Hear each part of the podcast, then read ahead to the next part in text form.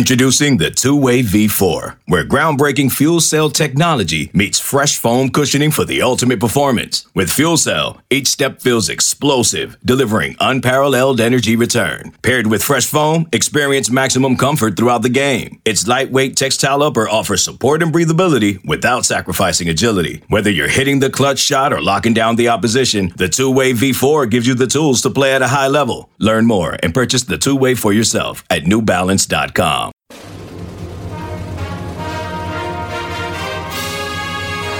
Hey, Trojan fans, it's time to get into the huddle with the Peristyle Podcast. The Peristyle Podcast is your weekly ticket to USC football and recruiting news. Don't forget, you can download the podcast 24 7 at our website, peristylepodcast.com. And now, here's the host of the Peristyle Podcast, USCFootball.com publisher, Ryan Abraham. Hello, Trojan fans. Welcome to another edition of the Peristyle Podcast on a Thursday. Today we're going to talk with Chris Trevino about USC Spring Football, Pro Day, new enter into the transfer portal, and lots more. If you're watching us live on our YouTube channel, we are back. Yes, it's been a while, it's been a couple weeks since we've been uh, live in studio, but we're doing that right now, so you can watch us.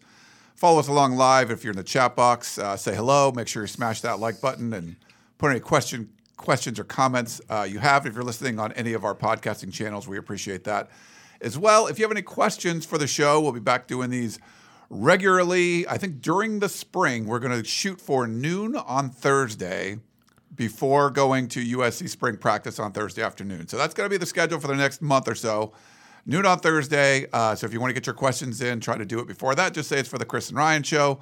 And you can do that by emailing podcast at uscfootball.com. You can also call or text us at 424 254 9141. Shoot us a text or leave us a brief voicemail, and we'd love to play it on the air. We have one for you today. And if you have the Apple Podcasting app, follow along with the show and subscribe. Follow us at the Peristyle Podcast. Leave us a five star rating review. It does help to grow the show. I haven't looked to see if we have any new reviews.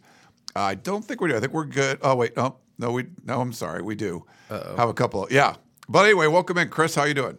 I'm good. I was just thinking. I can't remember the last time we did a show together, so it's been a minute. I'll it's, tell you that. It's been a minute. Um, I'm going to put a little thing up there. Smash the like button. Yeah, if you're watching us live, thank you again.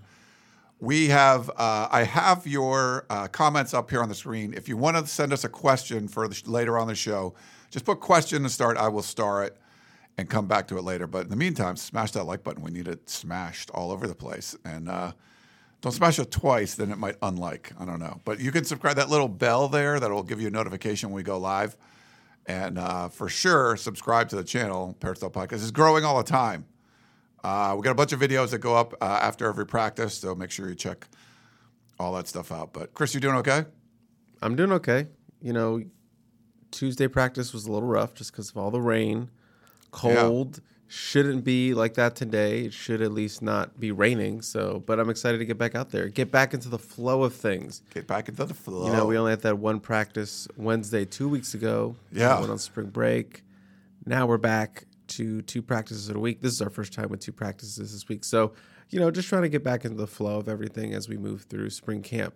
It feels like spring camp is actually really starting this week. Yeah, for sure, because it was like basically like two weeks off, um, like you mentioned. They had one practice and then you know two weeks later. I wanted to. We had a couple of new reviews. Uh, USC Fraser Boy says, "Addicted to USCFootball.com. First year subscriber. Cannot stop listening and reading. Have to have my morning fix. Shout out to 20k.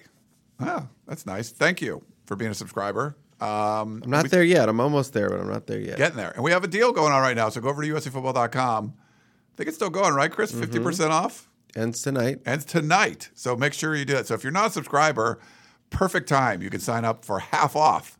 Uh, you will definitely not regret it. Um, so make sure you check it out. We also have a five star from SC Vermeer, uh, composite two star podcast. I followed SC recruiting closely since the 90s. Never have I been this informed, and it's because of this podcast. Special shout out to Gerard Martinez. You're the best in the business. He is the best in the business. That's why I corralled him in doing a podcast that we do pretty much weekly. So yeah, new episode drop this morning. If you you know a composite two star fan and You should be. waiting to get your fix. It was up at 12:40 a.m. this morning. So, and if you're not, go check it out. You were up, uh. Check it you were out. up late. Um, Ron from L.A., Lower Alabama. Is Jack in the studio box? Jack is not. Uh, so Jack will be at practice today. Um, probably got, we're going to try to do a tunnel vision Sunday, but I don't think the schedules and stuff is going to work out. So we will get Jack back. Jack had some mobility issues. He's now back out there, so we're gonna we got to get this going again. So we'll figure out a tunnel vision to do maybe during the week if we can't do on the weekends. But we want to get Jack back out there because he's an integral part of the team. Also, want to thank our sponsor, Trader Joe's. You know what I had for dinner last night, Chris? I'm gonna guess it's something from Trader Joe's. Guess what's your favorite from Trader Joe's? Orange chicken. I you went orange chicken. I went orange chicken. Uh, my mom is visiting. She, we stopped in the studio actually while Chris was recording, and I dropped off him some cupcakes. That's my thing, I guess. I just drop you off uh, Sweets. sweets. But uh, I'm not complaining. yeah, and uh, but I had some uh, some of the, the frozen rice, which I like to make from Trader Joe's, and the, the orange chicken, which I did in the air fryer, which I really like. It comes out really good in the air fryer. Um, and some some of those dumplings I, that I like, those soup dumpling things. So those are really good. Uh, a great dinner there. And I'm having some people over this weekend. Uh, so I got to pick up a bunch of snacks from Trader Joe's, a bunch of wine, um, pick up some different beers. I like getting like the little six packs of like craft beers and stuff. Uh, but they have great wine. I mean, you can get a whole bunch of wine, ten bucks. I'm gonna do some. I think we're it's gonna be at like a Sunday afternoon thing. So mimosas for sure. I buy the prosecco over there at Trader Joe's. So Mimosa. gonna be a big Trader Joe's run either Friday or Saturday. So make sure you guys go check it out. They've been a great partner to us over the years. Have you made a, a run lately, Chris? I haven't. I. s- I'm still stocked up from that last run I made card? with all the gift card run, but I, I got like four bags of orange chicken, so I'm like stocked nicely. So somehow that that pork belly sitting in the fr- the freezer and uh, the uh, Korean barbecue short ribs, I still have those, waiting to break those out. But yeah, I do need to make a run for snacks. But in terms of big items, I'm I'm pretty stocked right now. But I will be going probably in the next week or so. Yeah, Kings fan said he was the 24th person to smash the like button. It was funny. We had more likes when there were people waiting coming in, so that was uh, kind of nice. How many we got? How many degenerates on there? Yeah, we got we got a bunch. Um, Is it degenerates? Is that what it's become? that's what you like to say. Yeah, is that like becoming the? This is the first time you've actually said it. So I just want to log. Yeah, we got 60, Yeah. 62 people watching, I guess, right now. So thank you for uh, for doing that. We appreciate it. Um, watching us live, and if you're listening on any of the podcasting platforms, that is great as well. The live thing's just kind of fun because we can get some questions as we're going. Um, we don't have as many emails today, so if you do have a question about what's going on in spring practice, uh, jump in there and put it in the chat box right now if you're listening to us live. But yeah, Chris, you mentioned it. USC had three practices two weeks ago. We only got to see one of them, um, parts of one of them, and then they were back on Tuesday, 13 days off. Um, so they had spring break, and they started on Tuesday. Uh, I was a little under the weather. I didn't go down there to campus, but you were there.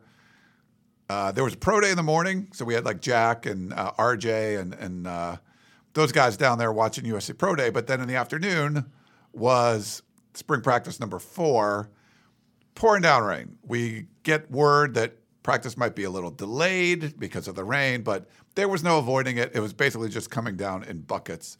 Um, you didn't seem super happy out there. You're still taking your ghost notes and everything, which are great.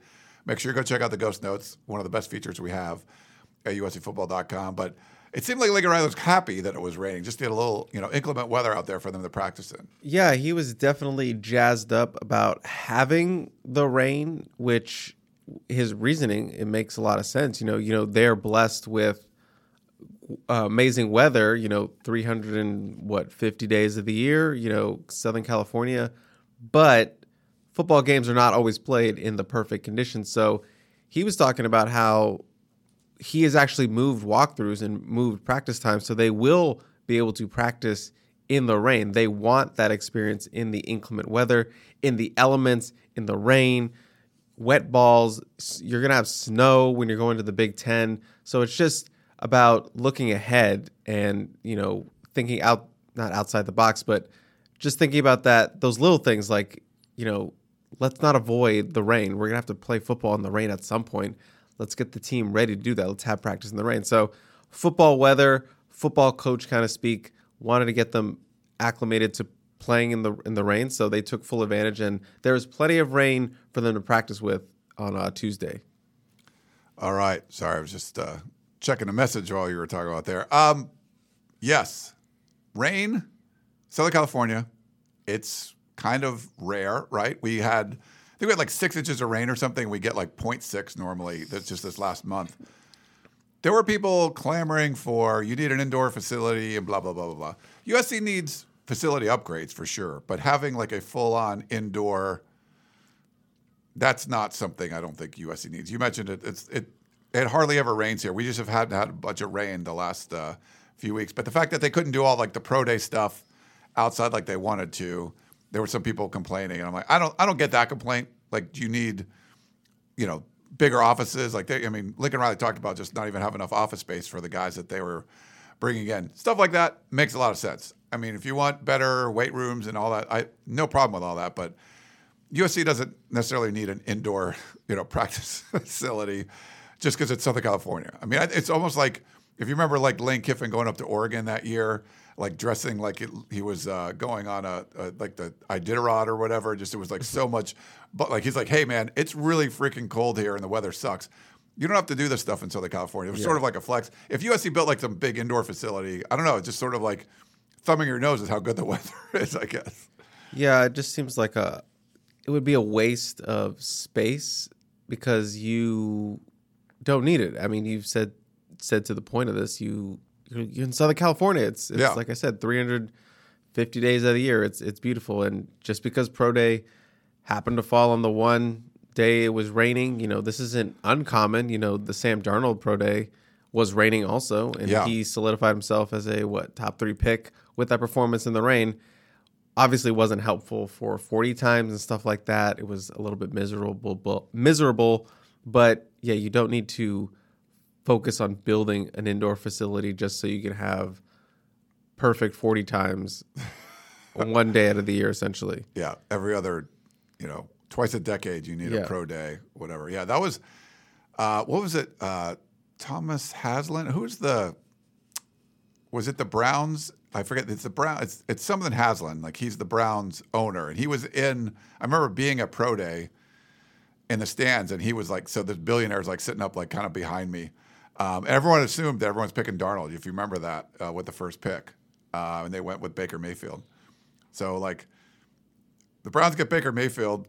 You could have had Darnold. You know, it's not been great or anything, but you also could have had um, Josh Allen. so were like, they in the same draft? Yeah, I believe. If I'm not mistaken, those were all the guys were in the same draft, right? I don't know. Uh, yeah, I can pull that. But chat, let us know. I think it was Josh Allen, Baker Mayfield, and Sam Darnold. I think they were all uh, in the same draft. But it was we put some stories up uh, over at USCFootball.com from Pro Day if you want to go check that out. Um, Andrew Vorhees talked about you know that inspiring performance. Um, you know, he felt he could have set a record. Uh, he put it up the bench press 20, 225 pounds, 38 times. He, you know, talked to uh, Ahmad and wrote a story on it. Like he could have, he thought he could have set the record, but he had the biggest, you know, the highest um, total for the combine. So he's just a freak on the bench press. Uh, but to do that on one leg, uh, it was pretty impressive. And so I think that alone might have, you know, he was one of the best guards in the country, and I think people will take a chance on him, even though he's got the injury.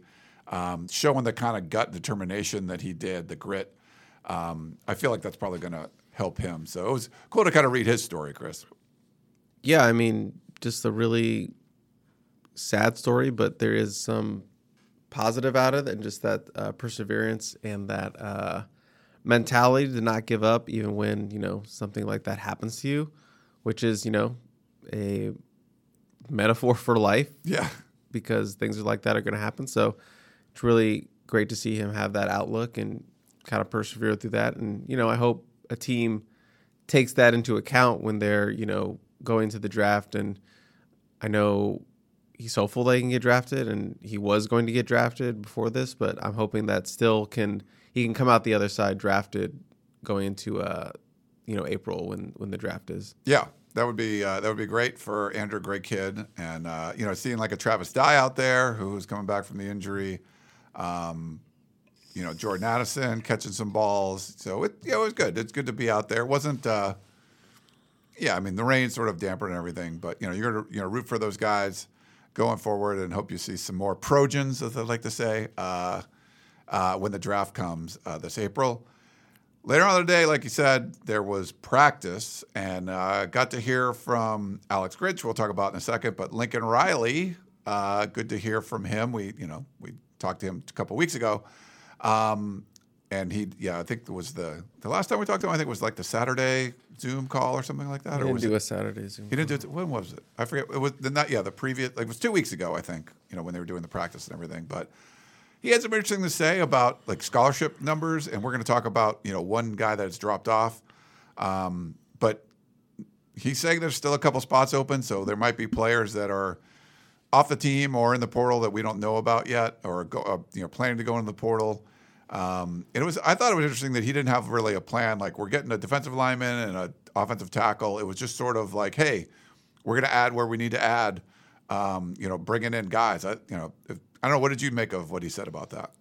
I mean, I'm not surprised by anything he said. We we knew that USC, even if he hadn't come out and said it, we knew that USC would be buyers in the second portal opening. You know, that's not a secret. USC still needs some help at the defensive line. You could probably use one more offensive lineman.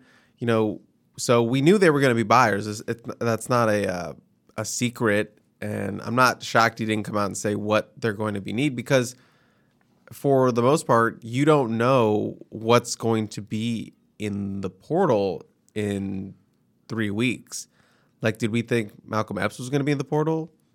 Not necessarily, No. but you have no idea who is going to enter the portal. Now, the coaches, I'm sure they maybe have a sense of maybe who's going to be in the portal. You know, you you you check those back channels, you check those uh those those you know those you're you're making your little calls to to high school coaches and high school parents. You're you're checking the the feelers out there to like what's the landscape going to look like for the portal in several weeks and that can give you an idea but you really don't know who's going to go in the portal because you could be hearing oh this big time name is going to go in the portal but 2 weeks later they get a big NIL deal done. So it, it and then you know they never enter. So you, it's like planning for it's like planning for a trip where you don't know where you're going you know? So you don't know what you're going to see you don't know what you're going to do but you just have your idea of what you want and you just hope that enters. And if there's a big time name that enters like if there's a big time tight end that enters you know i'm sure there'll be players because usc is depleted right now at that position. If there's another big time tackle that enters yeah i'm sure they'll they'll uh they'll kick the tires. And i know if there's a defensive lineman in there they're going to kick the tires as well. So just got to wait and see what uh what gets served up in the portal in uh in the coming month. USC won't need a quarterback, uh, obviously, with uh, Caleb Williams coming back. But we did get a, a chat. DJ Whitehead said, the, so the three guys I mentioned were first rounders. He also said Lamar Jackson and Josh Rosen were also in that class. So, yeah. So You're right. I didn't. I don't know. why I just didn't think. I thought Baker Mayfield was like significantly, not significantly, but like at least two classes before him. So Yeah, uh, it was a surprise. Remember, we weren't sure if Sam was going to go one. He ends up going three, and uh, Byron says to to let up on Sam. Took the Jets to the playoffs in the first year. Yeah, I'm not. I I think Sam could still have a decent NFL career. I mean, sometimes you just, you're in a bad situation, and we haven't seen a lot of quarterbacks do great in the Jets. So we'll see uh, what happens. he's in a good situation now with the 49ers. So Yeah, um, that'll be interesting to see what he kind of does. Uh, from there, um, other stuff from you know Lincoln Riley, the optimism. I think this is the general feel from talking to people. Remember, we sat down with Lincoln Riley, talking with him. There just this seems to be like this optimism that this is going to be things are going to be better. Um, a lot of the stuff is going to get better, and his comment about um, the gap between like where the starters basically are and the guys behind them. It sounded like he felt like the depth just wasn't that good, and and now, just from what Lincoln Riley's saying, it sounds like he feels like the starters are better, but not just that, but the people behind them are better.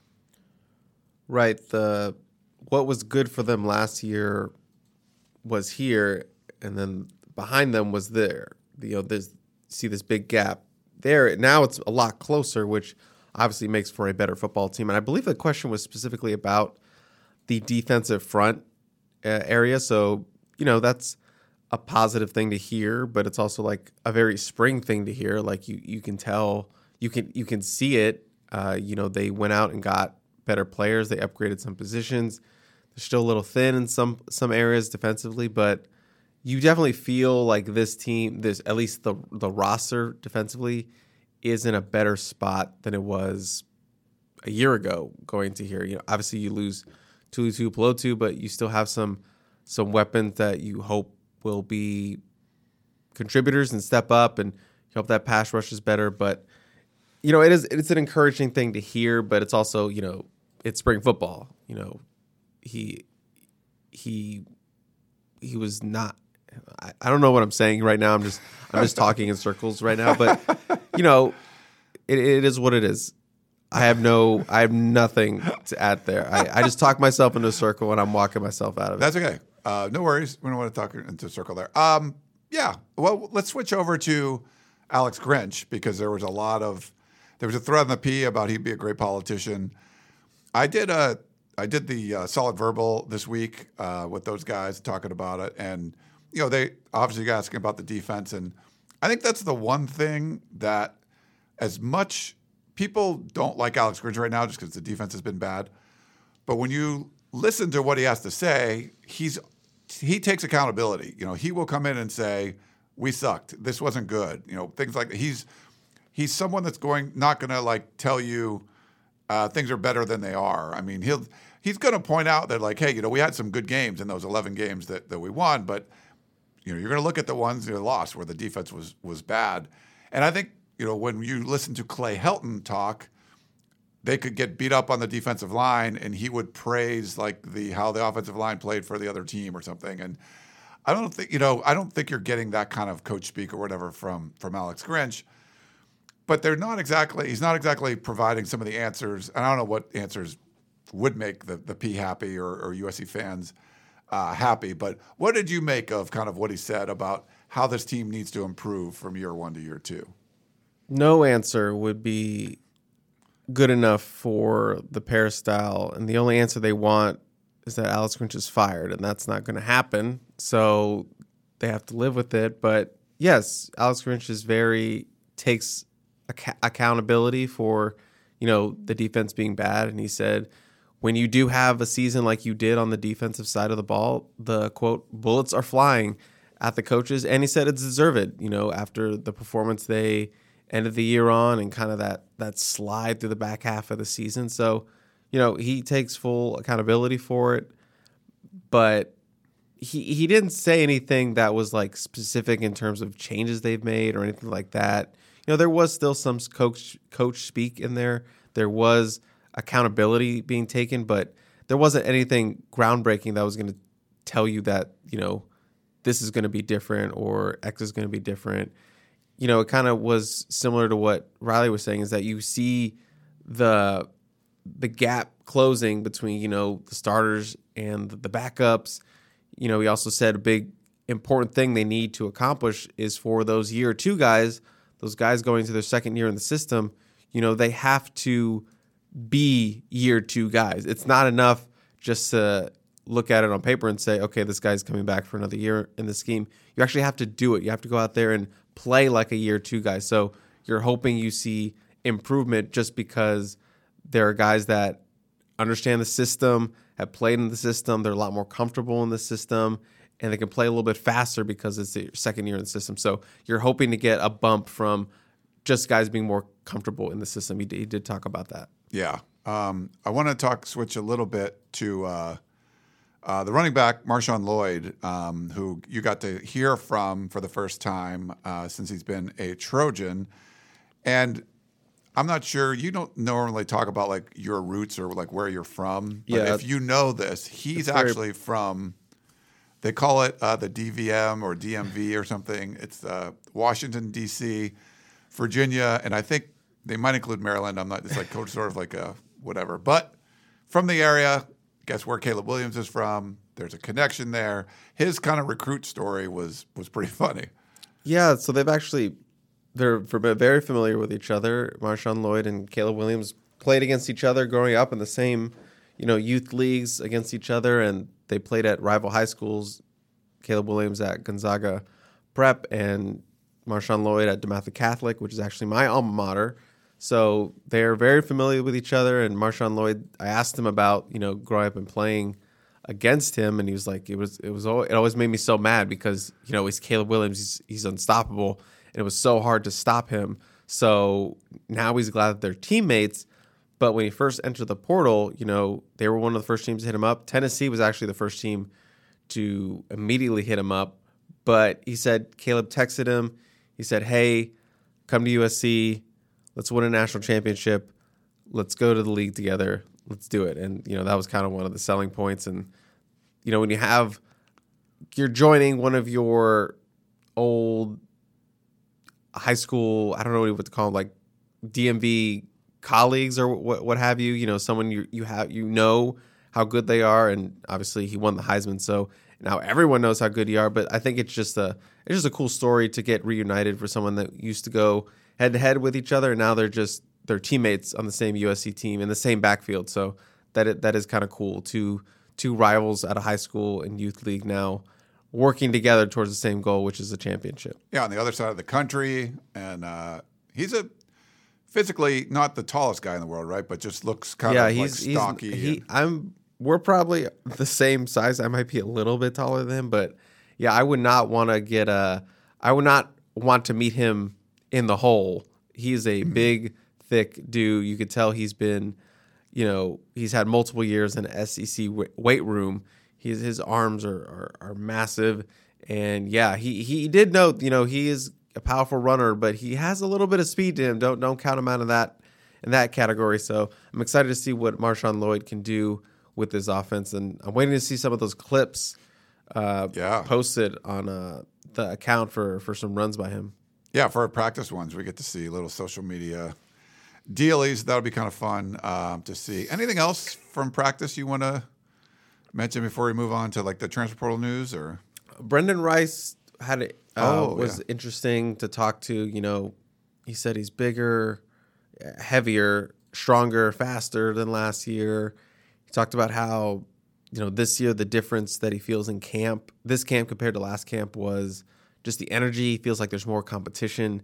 He said last year they thought they were you know trying to impress the coaches. They didn't really know the plays, but now he says they're quote locked in and they're you know they're working toward this goal to finish what they started last year, and that's win a championship. And that bond feels even stronger than it was in the spring, which makes sense because you know they're all kind of new guys, and now there's an established foundation with that culture. So talked a lot about that, and you know being being a leader now. He's the old guy in the room, and he did kind of hint that this will be his last season at USC. I'm not sure if it was a joke, but he was asked about you know you know, building towards, you know, being draft and he's like, Yeah, I'm out of here. And he kind of laughed, you know, that Brendan Rice personality. So I don't know if he was joking or but he, it did seem to imply that he aims to make this his final season. And he did drop that he is the uh, fastest on the team. He said they all raced and he won. So that's a pretty big claim to make when you have some like 10 2, 10 3 guys and Zachariah Branch and Domani Jackson. yeah, So did Branch get back to you on that? he I did know not get back to me on that. Uh, we're gonna have to check that out. I tweeted at him, so we'll see. But Makai Blackman did quote tweet me, and he didn't like confirm that uh, Brendan Rice could be the fastest on the team, but he did say that definitely he's up there, which is saying something because you know he's a six foot two, two hundred twelve pound wide receiver. He's built physically, and if he strings together some games like he had again in the Cotton Bowl against Tulane, he's going to be on some uh, All Pac-12 list, maybe even some like uh, All American uh, third team third team list. You know, some honorable mention if he if he plays at that level Yeah. across a whole season. You know, he's a dude, can be a dude, just needs to get that consistency down to show. But you know, he he was he talked about that Cotton Bowl game and how the chemistry with Caleb Williams finally. It felt like he finally clicked, and you, Yeah. the results spoke for themselves. But he said they're trying to get that Ja'Marr Chase, Joe Burrow Whoa. type connection. So he said that that's been going on early in in camp here, kind of building off what they were able to do in the Cotton Bowl here. So you hope you, you hope as a USC fan it sees through the the rest of the season. Yeah, I mean, just like seventy five percent of that game potential, like that's huge. You know, that was that was an enormous, you know, such a huge performance. And again, it's Tulane, so Right. It's not like Notre Dame or. But it's kind of those things you know but- you could do. Yeah. You know, like there, I think you know you're playing like youth baseball, and you might be playing a bad team, and like you're you know one of your your number eight hitter hits a couple home runs, and you're like, oh, we weren't sure if you were able to do that, and like you do. You know, I mean, there's sort of one of those things where the potential is there. I think if you're watching the Lakers right now, seeing like Austin Reaves like go crazy and average 20 points over the last eight nine games, whatever it is you know, like, hey, I can do this. If I, I can, I can be a higher level player than what I've been doing. And we just didn't see Brendan Rice be that kind of higher level player. And I think you saw him do it on a big stage. Um, you know, against an opponent that won a lot of games, even though it's Tulane. Um, there's no reason he couldn't do that through most of the Pac-12 schedule. You know, I feel like um, so that's good. We'll see uh, if, if if they can keep that up. If that chemistry is going to stick around there. Um, it's funny in the intro, the end of our intro, the last clip uh, to the you know we use our tunnel vision intro for the Peristyle podcast. The last clip is Malcolm Epps catching a touchdown pass. Probably have to change that because Malcolm Epps is now entering the transfer portal. Uh, he announced on social media this week. Um, so he was out there at practice the first week, I believe. Yeah, if I'm not mistaken. And then now he is gone. So any thoughts on Malcolm Epps? He says he's going to be a graduate transfer, so he's got his degree. doesn't have Uh, to sit out, have his degree, and it was just a very interesting time to transfer. You know, not waiting until the end of spring camp to make that decision. Maybe was already thinking about it going into spring camp. You know, went through winter workouts, did go through that first week of practice, and then they go on spring break. So I don't know if he went back home to Texas. I assume he went back home to Texas, but you know, maybe he was back home in Texas did some thinking, have some time to think, maybe thought about what his role was going to be like, reviewed the first week of practice. I'm not sure, but you know, ended up deciding to get a jump start on getting in the portal, his graduate transfer. He, I hope he finds uh, a new home, but it is just interesting timing. Also, with USC still being in the recruitment of a certain five-star tight end, Deuce Robinson. Now, a lot of people are pointing to Malcolm Epps deciding to enter the portal now as like the the, the smoking gun for that Deuce Robinson is coming. I, I doubt Lincoln Riley sat him down and said, "Hey, look, Deuce Robinson's coming." I, I doubt he said that to him, but maybe it was inferred that there'll be more competition coming in the the summer and fall. Deuce Robinson will be making his decision, I believe, April first. That is the uh, that that is the deadline he has set for himself. So it's coming up here that we're gonna know shortly what the decision is for Deuce Robinson, and it feels like it's all USC at this point. But you never know in recruiting. But it is just interesting that timing just to participate in the first week, go on spring break, and then enter. You know, it's a loss for depth purposes because USC is now very depleted from a tight end perspective for spring. They only have two healthy tight ends in Lake McRee and Carson Tabaracci, Tabarucci, who is playing kind of that H back role. Jude Wolfe is on the mend with that that foot injury, so he should be back in the summer and fall. And then you have Cade Eldridge coming in the summer as well, three star prospect out of Washington, who is more H back than than true tight end as an athlete out of his high school. But yeah, if you were able to get Deuce and get get him in that room, you know, it, it's wide open for for snaps and reps and catches catches and all that. So we'll have to see. But they're gonna have to to gut it through spring without uh with just like two tight end, two scholarship tight ends at least for right now. Remember, because Ethan Rae did uh leave the program, kind of Yeah. processed out, and you know he battled his injury. So that that was a that is another body though that that you don't have. So very thin. I think he, Malcolm Epps has already been taken off the the roster. So that's that was interesting how quickly that that Wow. that worked. But yeah, there's only four tight ends listed on the roster right now. One of them being a walk on and one being injured. So yeah, it's pretty thin right now. I, I wouldn't be surprised if they move somebody like an edge guy to just a just for a body or something. Yeah. Um, Poot uh, wrote in about this. He says Malcolm Epps just entered the portal. I suspect that's because word has gotten around internally that Deuce Robinson has signed. If we can't get him, we're dangerously thin at that position. Uh, McRee has shown promise. Ethan Rae retired. Jude Wolfe has spent his entire career as a Trojan hurt. Take me, talk me off the tight end ledge, Ryan. This position keeps me up at night. Uh, fight on, Poot. I mean, if, it's sort of like if the tight end position didn't exist, like how many points would USC scored last year? Like about the same, right? So I don't know. I don't know if it's that, that dire, but um, it's it's sort of like a it's a nice position to have, but Lincoln Riley can score without it. Um, so I don't know. I wouldn't worry too much. What, are, what are your thoughts, Chris? I think it's still in kind of in that growing pain area for Lincoln Riley. I think Shotgun has mentioned this that you look at the room when he first got there, it didn't really have, I guess, the body type that he wanted because, you know, moving Carson to H back, he's not a true tight end. He's more like that six foot two, 230 kind of a combo guy. And they got Cade Eldridge out of Washington. He fits that mold as well, kind of an athlete that can play all over the field. So you see him molding that position into what he really wants, which is kind of that running back, fullback, kind of move out, can play a little tight end, a little inline. So got two guys there now. I think we'll see a jump forward with that that that position. And you know, Deuce Robinson probably more uh, flexed out wide receiver, obviously, than a true tight end. He's not going to Yeah. be like an inline blocker or anything like that. He just goes out there to make catches and touchdowns. That's what he does. So if you get Deuce Robinson, you know, signs point to USC being the moving moving away as the leader for this one. So I'm trying to talk you off the ledge. USC's in a really good spot for Deuce Robinson, but you add Deuce Robinson to that room of Lake McRee, healthy Jude Wolfe, uh, Carson Tabarucci, and then Cade Eldridge. You know, that's a decent tight end room. Not the deepest in the world, especially with some of the injuries that they've had, but No. it, it, I think it's it's more versatile than what it can do this year with having Deuce being the big mega weapon, Lake McRee being a big potential to be a weapon. We saw that as true freshman year, and then having two more true H back kind of bodies in there that you can play with, maybe add that wrinkle for this year's offense. Yeah. All right. Uh, why don't we take a quick break and we'll come back. If you're watching us live, we don't have a ton of questions today. We have a voicemail and a vo- uh, email, a couple of comments so far. So put question in the comments over on YouTube and we will get to it uh, in a bit. Otherwise, we'll wrap it up a little earlier and uh, let you guys go about your day. But thanks for staying with us. Back in a minute.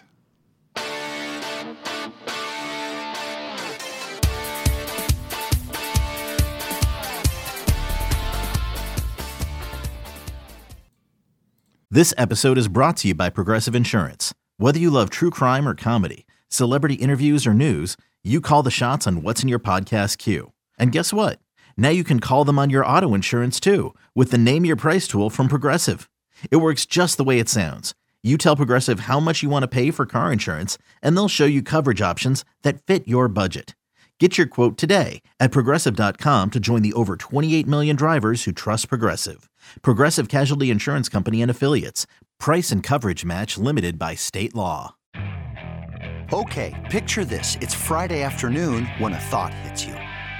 I can spend another weekend doing the same old whatever, or I can hop into my all new Hyundai Santa Fe and hit the road. With available HTRAC, all wheel drive, and three row seating, my whole family can head deep into the wild. Conquer the weekend in the all new Hyundai Santa Fe. Visit HyundaiUSA.com or call 562-314-4603 for more details. Hyundai, there's joy in every journey. All right, we're back here on the Peristyle Podcast, uh, returning with Chris Trevino. I am Ryan Abraham. We do have this is oh wait, we have to do the uh, Three simple words. You've got mail. actually I got one uh, West Texas Mike who uh, right he listens to our shows. Uh, he's a big USC fan, but he also listens to the podcast of champions. He's created over like 200 drops from our shows. I need to. I haven't even gone through them yet. I have to go through a lot. but 200 drops It's like insane. From- amount of little video clips and stuff. from which podcast? Uh, from all of them. So like, Oh. there's ones of you, there's ones of me, there's ones of me here, there's ones of Harvey Hyde, there's ones of, um, I think he even grabbed some from Elizabeth from like our TikToks. Like he's made little clips of a lot of stuff from David Woods, who's my co-host on the podcast of Champions. So if we say something sort of memorable or whatever, he just clipped them and I'll put them in there. I so, hope he did the rail one. You said two weeks ago. What was the rail? Something about you getting railed or something. Oh, okay. He probably did. I'll have to look there, but there are so many. But thanks, West, West Texas Mike. Shout out. I need to go through them. Yeah, shout out. Um, so why don't we start with a voicemail? Hey, Ryan, USC just hired a defensive consultant. Is this person overseeing the defensive coordinator, or is he just, what is he there for? He has a lot of experience, but he's never really been a successful defensive coordinator or anything like that. Very interesting uh, Lincoln Riley has stated that he's going to get more involved with the defense. Well, that's one way. Delegate. Curtis from Moreno Valley. Thanks, Curtis. I did forget to mention that was one of the notes I had in there. Uh, Greg Brown is a longtime uh, coach, defensive coach, uh, SEC, NFL, and he was brought on as a defensive analyst. Um, I'm not sure you know the hierarchy works, uh, Curtis, but defensive analysts don't come in and oversee the defensive coordinator. Sometimes they're sort of like the waiting in the wings guy for the defensive coordinator. Like we've seen, um, what was it? Uh, who who did uh, Sark hire? Um, Patterson, like Gary Patterson, was it right? Yeah, the TCU. The, yeah, you bring you Who bring him you bring him as an analyst, and sometimes you're like going to take over. And we've seen that with Nick Saban, where like Lane Kiffin was an analyst and ends up becoming the offensive coordinator eventually. Um, but no, he's an analyst. He's helping out, eyes and ears. Uh, you know, but you are not overseeing the defensive coordinator as an analyst. Just another voice, just a guy with experience that can come in, look at it, and say, look at a problem, be like, hey, you know, maybe we could try this, or you know, obviously he's coached three Thorpe Award winners, so you know, he's a good defensive back coach, defensive back by trade. Stop many stops, so he knows a lot of things. You know, NFL, like by said, trade. college. Just yeah. hearing by trade, by the way, it's like I'm a quarterback coach by trade. Like how, how you're gonna have nightmares. Not me. I love the phrase by trade. Defensive back coach by trade. And yeah, he just has experience and he has knowledge and you know, you want to tap into that, but he's not overseeing, you know, Alex Grinch or the defensive the defense at all. You know, he's not that big of a name, you know, he's not Gary Patterson or anything like that. So he's just here to help share his wisdom, share some things he's learned, share things that work for him, you know, just an, an extra pair of uh, eyes and ears and hands to to work with the with the defensive backs and such. Yeah. All right. Uh, thanks for that one. We so Shotgun and I did a show last week. Was it last week or the week before? Uh, Um, whatever go into the March Madness, so probably yeah. Yeah. Uh, this was there was one show that I mean, there's one question that we answered that was for you that was we left over from Coach B. He says 18k. Since we will all be flying to College Park every other year soon, I'm hoping you could give us some feedback about the city. I think it would be wild if you coordinated an LA takeover of a locals only dive bar for post game celebrations. And when the Marylanders get mad, we can all be like, no, no, no, it's cool. I'm with Chris Trevino. And then we will tell the bartender that you are, are buying to get a round of Natty Boh uh, for the whole bar. what is Bo. Natty? What It's a is- beer. It's a It's a beer. beer. Okay, for the whole bar, and everyone will be happy. Also, is it Marylanders, Marylandies, Marylandians, and for that matter, what is Old Bay? Thanks, bro. Especially Jack. You're the best little dude, Coach B. Shout out to Coach B. Always ask questions uh, for the composite. So lots of process there. It's Marylanders is what I would say. Okay, Marylandites, not necessarily. you're the official like spokesperson of. I guess Old Bay is just I don't know if that's a serious question. I don't actually know what like it's a bunch of different spices. It's a orange. It's yeah. orange. It's an orange seasoning. You know, you get it on your crabs. Uh, you put it on your your shrimp, your shrimp cocktail. It's it's salty. It's briny. It's delicious. It's it's one of the best things uh, that you can put on seafood. So I highly recommend it. If you don't, I remember I, I went to like a seafood place out here and I asked for Old Bay and they laughed at me. So it's like uh, never never again, never again will I go there. but yeah, I think go so College Park. It's it's called Construction Park because there's been a lot of construction going on. They've been building it up and changing it, and it's just like a Route One. That's the main uh, the main road you just drive through and it's just straight the main artery through through the college town. And it's small and it but also feels big in a way but there's a lot of different uh, i mean it's changed a lot since i was there but to do that i would love to do that. I think we would probably want to do something not as collegey like the main bars like uh, uh, bentley's. That's like the that's like the the legendary bar, very fratty or whatever. And you know, after big wins, the thing to say is we're going to Bentley's. That's where you celebrate a big win. But I'd probably do like Ledo's Pizza. There's a nice Ledo's Pizza there. So if you don't know what Ledo's is, it's like their famous pizza in Maryland. It's a square pizza, uh, so it's like one of the the the things out there. So we'd probably do it there. The the, the Ledo's in College Park is really nice. Or maybe if you want to do more bar, probably like Looney's Bar, which is further up. It's not as close to the main like heart of the the uh, the the heart of the the main strip, if you will. So those would be my two options, but probably Ledo's because I, I do miss square pizza. All right. Isn't it D- Detroit does like square pizza too? Detroit does square pizza. Yeah. Um, when we we had an event in uh, 2017 uh, when USC played uh, at Texas, and we ended up taking over a bar down there. Were we on the same team at that point? Were we? Was I didn't go to that. Uh, I think so, but I didn't go to that game. You didn't go that game. Okay. Um, and it ended up being like a smallish bar. That might have been our first year. I think it was first year, 2017. Yeah. Yeah. So it might have been a smallish bar, but it was like a USC guy owned it. Okay. Um, and we, th- it was very strange because we didn't realize how many people were going to come. We thought, oh, like 40, 50 people will show up. And it was kind of rainy. So this was Friday night before the game. And there was a line out the door. We had 200 people in the place. They had like two bartenders working, and it was like almost impossible to get a drink. It was slam balled in there. It was packed, and there was raining, and people are standing outside waiting to get in. All USC people. I guess there wasn't For you?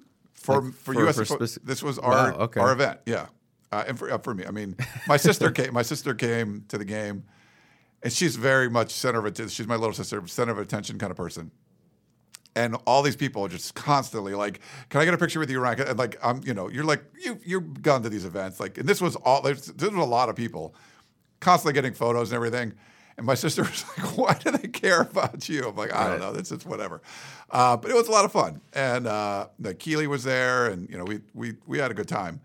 But when you do these road trips, if it's a big game, um, yeah, there's a lot of USC fans on the road, and they want something to do. You know, I've done smaller ones with like uh, you know USC Psycho with Roy. I think when we were in Seattle, we would have an event, and I don't. know, That was more like 40, 50 people kind of thing. But the Austin one, I just think there wasn't like USC's alumni association had something, but I think you had to be like some donor status to go to their event. So there wasn't really like an event event. So our event became like the event, and it was great. So I would love to do something like that uh, in Maryland. For for the first Big Ten season, we should do an LA takeover at some bar. Ev- every road, Every single one.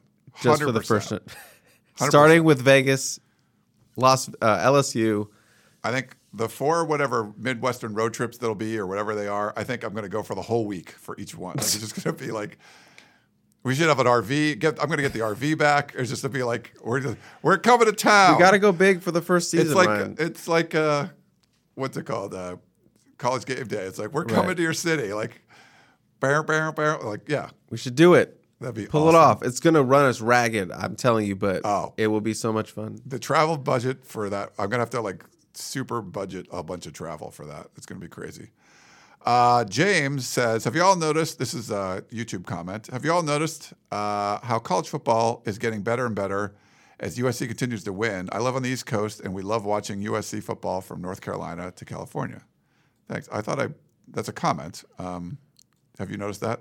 I guess. I guess that's That a question. football's getting better and better. Yeah, Sure. Football always feels fun to me. I Not think necessarily better, but it's always entertaining. Yeah. I think there was a starred question I missed, uh, but it was about uh, my apologies. I, I, I think I clicked on the wrong one to put it up here. But um, and I do think it's getting better and better. I love it. I love the expanded playoff. I think you know, uh, Mick Cronin, the UCLA head coach, going into the Sweet 16, had a funny kind of quirk today. We were talking about, you know, yes, it's changing. College football is different than it was. College basketball is different. The portal and all that. Uh, it was something about like, you know, for every failed company, there's a CEO there saying, but that's always worked in the past, you know. And so, like, yes, things are going to change. You have to adapt. Um, so I love.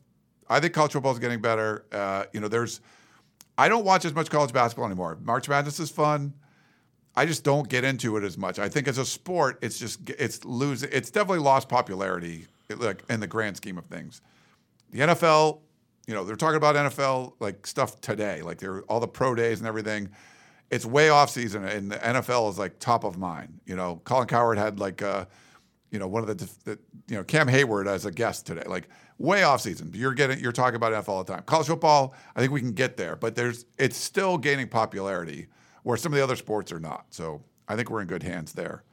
Uh, the other comment, though, YouTube was about any cultural changes you're seeing from year one to year two, and which it's hard to like look and see a cultural change. But is, is there something maybe just that people have said that's a little bit different, Chris? Um, not necessarily. I mean, it's only been what two practices that we've covered, so Yeah. haven't really dug super deep into the the cultural questions yet. You know, it's more like newcomers stuff like that. So I think in a couple weeks we'll get more of that, but still waiting to see some of those uh, Trojan decals. You know, that was a cultural thing that was changed from last year. You know, to earn your decal. Yeah. haven't seen any yet, so I'm, I'm sure we'll start to see some of those as uh, the weeks go by. That's one of the big things I'll be looking for. You know, that was established last year to see that kind of move forward another year. Yeah, Curtis had called in about that too. Um, so we're not sure about that. You see the padded helmets and stuff, but um, if that's a thing anymore, we we kind of got it like was it midway through spring? I think Lincoln Riley started talking about it, so we can uh, check with him. But I think, I mean, one of the common themes is just like now in year two, you're sort of like learning the process and uh, you know it's it's like if you've done a workout like the if you go through the workout the first time you're kind of learning the moves and learning the steps and what to do. And it seems like that's sort of what it was last year. Everyone's kind of learning what what is expected of them and now you know. And Lincoln Riley when we sat down with him talked about players know and now it's not just us coaches saying here here's how we want it done. There are players that went through it last year that when a new guy comes in, uh, you could say, this is how we do it. Like now players kind of know. So I think that's a, probably a big part of the culture is just people have now been in the, the system for a year and they, they're not just learning about it, they're understanding it and they can teach the young guys and kind of bring everyone up to speed together, if that's fair. If you think that makes sense, uh, let's go to uh, Preston's Paradise. How is Tackett Curtis Big. practice? Yeah, heard he's doing really well. His work ethic off the charts, really impressing the coaches. He's on the right path, Yeah. and he's huge. So He's a big dude. for a freshman, Yeah. Um, Howell says, other than Caleb and Miller, who else have you seen taking reps at quarterback? Jake Jensen Yeah. saw a little bit of him yesterday. Obviously, Malachi Nelson still coming off that shoulder injury. You know, don't want to throw too much at him at one time, but I feel like it's. I I did see Jake Jensen taking some reps yesterday. Yeah. He um, and uh, and Malachi, uh, we've seen some social media posts where he's throwing passes, so he's uh, definitely out there. Uh, Boomer Assassin. I'm not sure if Boomer Assassin is a is he a, a Oklahoma fan, but he he seems to be nice in the chat, which is nice. But uh, he wants to know how hot is Alex Grinch's seat. I'd say it's warm.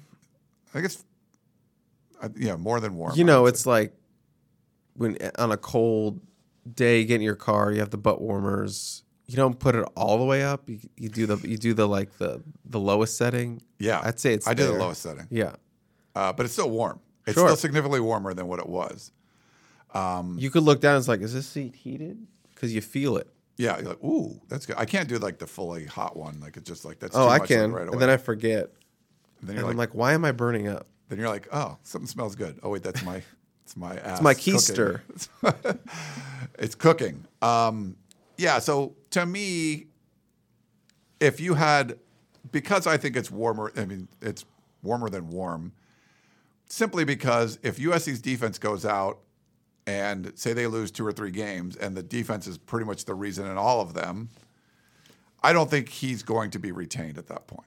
So I feel like this is basically a season where just do well and he's fine. Like it's not like a Clay Helton hot seat where you're like, I don't care if he wins a national championship, we want him fired kind of thing. It's basically just like you're talking about getting better, you're getting better players, and like, so get better. If they get better, he's fine. If they don't, he's fired. I think that's just I think it's that simple. It's it's basically performance based at this point. I love the national championship Clay Helton dilemma because it would break so many minds and you wouldn't even know what to do. Do you remember that when they fired Clay Helton? So USC loses to Stanford. What they beat? Who was the first game? Was it San Jose State or something or Fresno? Yeah, Fre- maybe I think it Fresno. was- yeah, whatever. Whatever, it doesn't matter. Like this, like ancient history. And then Donte Williams gets hired. They go on the road and beat Washington State. State, which ended up being the best win of the season, which we no one knew at two and one. And the debates were like, well, what if Donte Williams runs the table and makes the playoff and wins a championship? Is he going to be the, the next head coach and all this stuff? Like, do you remember that that was like real discussions we're at. that were had, um, which is kind of insane. that season took so long. It did take a long time. That season was like three seasons. Every like most of the radio shows I did, like a Chuck Oliver show as an East Coast guy. I did him this morning, and uh, so many people are just like, "We feel good for you, man." You know, where like he he mentioned that Arizona game that USC like it just looked terrible in and lost. He's like, you know, "I talked to you after that game, and there's just no hope for fans, and just that you know, and your website depends on." The team doing well. I'm like, yeah, you know, that's something that's out of our control, but you know, we can cover the team. But if the team stinks, a lot of people are very like happy that um, we've been had a have a, a lot better stuff to cover since uh, was it November of 2021 since they hired Riley. Basically, well, September of 2021 when they fired Clay is when it sort of like things just got like your life just got way better. Like everything got better.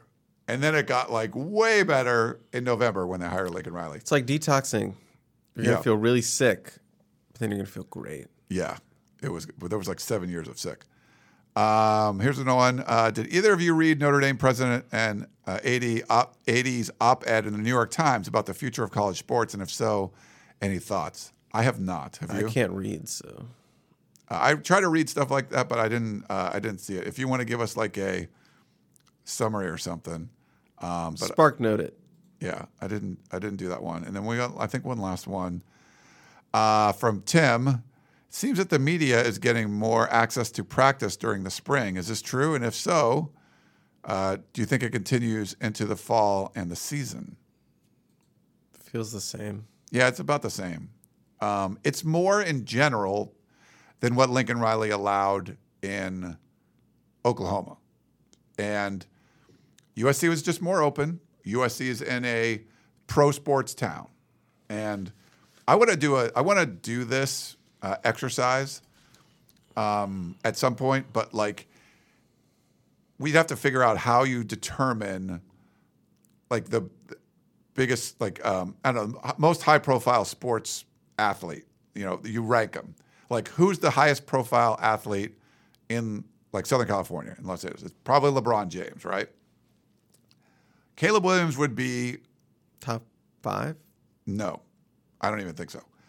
But in like Oklahoma, number one, like in most states, Caleb Williams, you know, You don't think he's top five? no. I mean, you have just from. Would you watch the baseball classic at all? Like, is he bigger than uh, Mike Shohei Trout?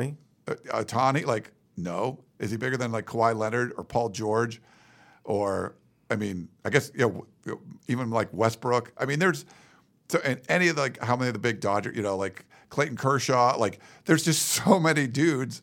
Like, I don't think he's top ten. He might not be top fifteen as far as like, yeah, he won the Heisman Trophy, but this is a pro sports town. Um, I don't know. I'm not. Maybe I'm wrong, but and you would have to figure out a re- like how would you? I don't know if it's social media following or whatever, but I mean, this is big boy sports being played here. Like Ohtani might be the greatest baseball player we've ever seen, and he's like playing in Southern California. Um, you know, Mookie Betts. Like, is he bigger than Mookie Betts? Like, he's not bigger than Mike Trout. He's not bigger than LeBron. He's not bigger than some of these dudes. Uh, I don't even know like Kings guys or if there's any soccer dudes. Probably not. But I mean, I'm, I'm not a big soccer guy, but there might be. Um, I don't know. Would you argue against any of those? Like, would you say he's bigger than Trout or something, or No. I just bigger than Kawhi Leonard? Like multiple maybe NBA Ka- maybe Kawhi Leonard. Really? Because Kawhi Leonard doesn't talk. I know, but he's like not a bigger sports star than Kawhi Leonard. Like, sure. I, I, it's just yeah, Kings fans, tell us some Kings that would be on the list. I don't know. It's just because he's not a professional athlete. You're a professional athlete. Right. You get to play. But the point is, like in Oklahoma, there aren't any, Right. right? Or there's some. Um, I mean, he might be. Who's that point guard for, uh, or the guard for OKC? I'm going to the Laker game Friday, tomorrow night. Couldn't tell you. Yeah, it's at three initials, but anyway, he's like a stud. Um, but it's a, you know, I'm kind of off track. Where did I get back to? Uh, how did I, how did we get here? Oh, oh, as far as access. So, being a professional sports town, uh, Tim, you have to be more open if you want to get headlines. If if you're a superstar player, and I would argue isn't one of the top ten sports personalities in the city, you know, in the in the region, you have. to, I think Lincoln Riley understood that you need to be more open, um, and he's done that. And I think he's making it. It's not as open as it was during Pete Carroll, but Clay Helton was shutting stuff down too. But it's. I think it's similar to what we had with Clay Helton and it allows us to do our jobs. We can still talk to players, which a lot of places you can't. We can talk to. We couldn't talk to a lot of assistants during the season. We, I think we're going to get a little bit more. To answer your question, we'll probably get a little more access during the season because we'll probably get an assistant from time to time. We're going to get each assistant once during the spring, so they won't be completely shut out of this process. Um, the fact that, and I think it really helps players to be able to do interviews. Um, if you remember back to your college days, Chris, or doing your first like job interview, the best way to practice for job interviews is to do interviews, is to do more of them. Apply for a job you don't even care about, just to interview, and some person's asking you questions, and you you get to answer them. Um, I think that helps. And when I've hired people, you know, the more I interview someone, you know, the more job interviews I went on, the more it would help me do my own interviews. And so I feel like getting that practice, you just see USC players when they get to the league and they're they're more ready because they've done a lot of interviews. If you're someone that's been shut out and they never get to talk to the media, I think you're doing that player a disservice, especially in the NIL world. Like if I'm a player and I'm playing for a coach who doesn't want me to do interviews and I want to get out there and show my personality so I get more TikTok followers and make more money in NIL, like I would be pretty upset with that coach. So I think Lincoln Riley has done a good job adapting. One, he's now no longer a first time head coach. Two, he's in a much different market where you should be more open. And I give him kudos for adapting to that. You never want a coach to feel like they're putting themselves at a disadvantage. And he's mentioned things like that before. He doesn't want to talk about this because he feels like that would put his team at a disadvantage. But I feel like he's embracing it um, and seeing that, hey, we can have players talk, we can have coaches talk, and it's not going to kill our team or anything. And it actually helps the players and it probably helps the coaches. They get more high profile. You know, if you're Googling, um, you know, some coach that gets hired and he's someone that's been on Nick Saban's staff for 15 years, has never done an interview, you're like, I don't know what this guy thinks. Um, but if it's someone like, oh, it's Dennis Simmons. Okay, well, there's a whole bunch of interviews we've done with Dennis Simmons already. They're all on YouTube. You can go check it out. You can see his personality, and I think that helps them as well. So, kind of a long answer there, but yeah, I think I think he's more open, and I think he's adapting. Some of it being being more comfortable as a head coach. I think we saw Ed Orgeron when he was a head coach for the first time at Ole Miss was so buttoned up and didn't trust anybody. And when he got an opportunity at USC, he was different, you know. And I think when he um, got an opportunity at LSU, he was different. So, yeah, that would be my assessment of it. I'll tell you what, nothing that we asked last year gave up a game-winning touchdown to Tulane. Yeah. Um, there, people are saying, "Wake up, Chris." when I just went on this long uh, rant. Um, oh, interesting, but all right. Uh, let's see. Oh, Aaron Donald and Cooper Kupp are bigger too. Okay, yeah. I mean, huge. You know, Aaron Darnold, like the best defensive player in the NFL. He happens to be in Los Angeles. Like he's bigger than Caleb Williams. Like there's just a lot of dudes. Like I, I don't know how you could say top five, but I would. We would need some kind of metric. You know, right? I mean, Matthew Stafford. Like I don't know, uh, Justin Herbert. Um, I don't know, even like Austin Ekeler. You're just naming every player now. I mean, like Justin Herbert's like a like a budding superstar in the NFL. You know, he's not a college coach. I mean, a college player. Um, but yeah, a lot of good stuff. I don't know who the Kings would be, so I don't know if they put. Um, oh, I think they uh, they put it in there. Drew Doughty. Yeah, there's some guys that you know. Never uh, Anze Kopitar. Yeah, Kopitar's huge. Doughty's huge. Uh, yeah, so there's some. There's just a lot of dudes that in the city so I think, uh, and it's good. I, I think the I think Caleb Williams likes that. Where if you're in Norman, Oklahoma, like you are the, you know, you, you can't go anywhere. And you know, he mentioned did he mention he was at a restaurant and like Rihanna was there? It's like nobody gives a crap about me. Rihanna's here. Now that was before he won the Heisman. He- He's going to get people that are going to come up to him for sure. But um, if you want to be a, a big, it's a pretty. They're all pretty big fishes. Lincoln Riley's pretty big fish but this is a much bigger pond and there's some bigger there's a lot bigger fish than you in there but even though you're big there's bigger fish and the pond's so big you can kind of like hopefully have more of a normal life i guess you could say if that makes sense okay uh, i Can think we that- get our screen grab? what do you need to screen oh we, yeah how do you want to do it I think this is the bit where we just do a different screen grab. I'm gonna throw this at you. Okay uh, wait do this all right like that that, that over here screen grab Perfect. Uh, all right. Well, that's going to wrap things up. Um, Gressed up. Oh, let's see. Uh, oh, Curtis says, uh, "What about followers?" Yeah, we. Could, I, I'm curious to see social media followers, like where where Caleb would be. I, I think younger players have an advantage. Like, I mean, LeBron James is going to have, t- you know, a ton, right? Um, but like, I don't know how much like Aaron Donald has, like on Twitter or Instagram or whatever. Um, I'd be curious to see. on Twitter. Is- I, I I don't know if Caleb's on Twitter. Aaron Donald. Look on Instagram real quick. Like, Aaron Donald has 160 followers on Twitter. oh, how about Instagram? Instagram. Aaron Darnold. Yeah. Aaron Donald. Sorry. Uh, He might not be a social media guy. Uh, this is compelling. Uh, here we go. here. He has 1.2 million. okay. Do you know how many Caleb has? Caleb, I don't think it's a million. Caleb Williams, I think it's like a hundred and Okay. 181 Okay. So he's not going to be. thousand. He's probably not top 20 as far as Instagram followers go, LA sports stars. Like, I mean, some of those soccer guys would have more than that. Um, and I don't even know who they are. So, yeah, if you, yeah, Curtis, that might be a way to do it. But I, I think he's, you know, probably bigger than that. And, you know, he's, he's younger, so it's, it takes a little while to establish, too. Um, but anyway, Cooper Kupp has a 805,000. Okay. Yeah, there's going to be a Close to lot a of dudes that have more, um, more than that. LeBron, um, LeBron's got to have like tens of millions, I would think, right? Yeah, LeBron's probably like 50 million or maybe 100 million.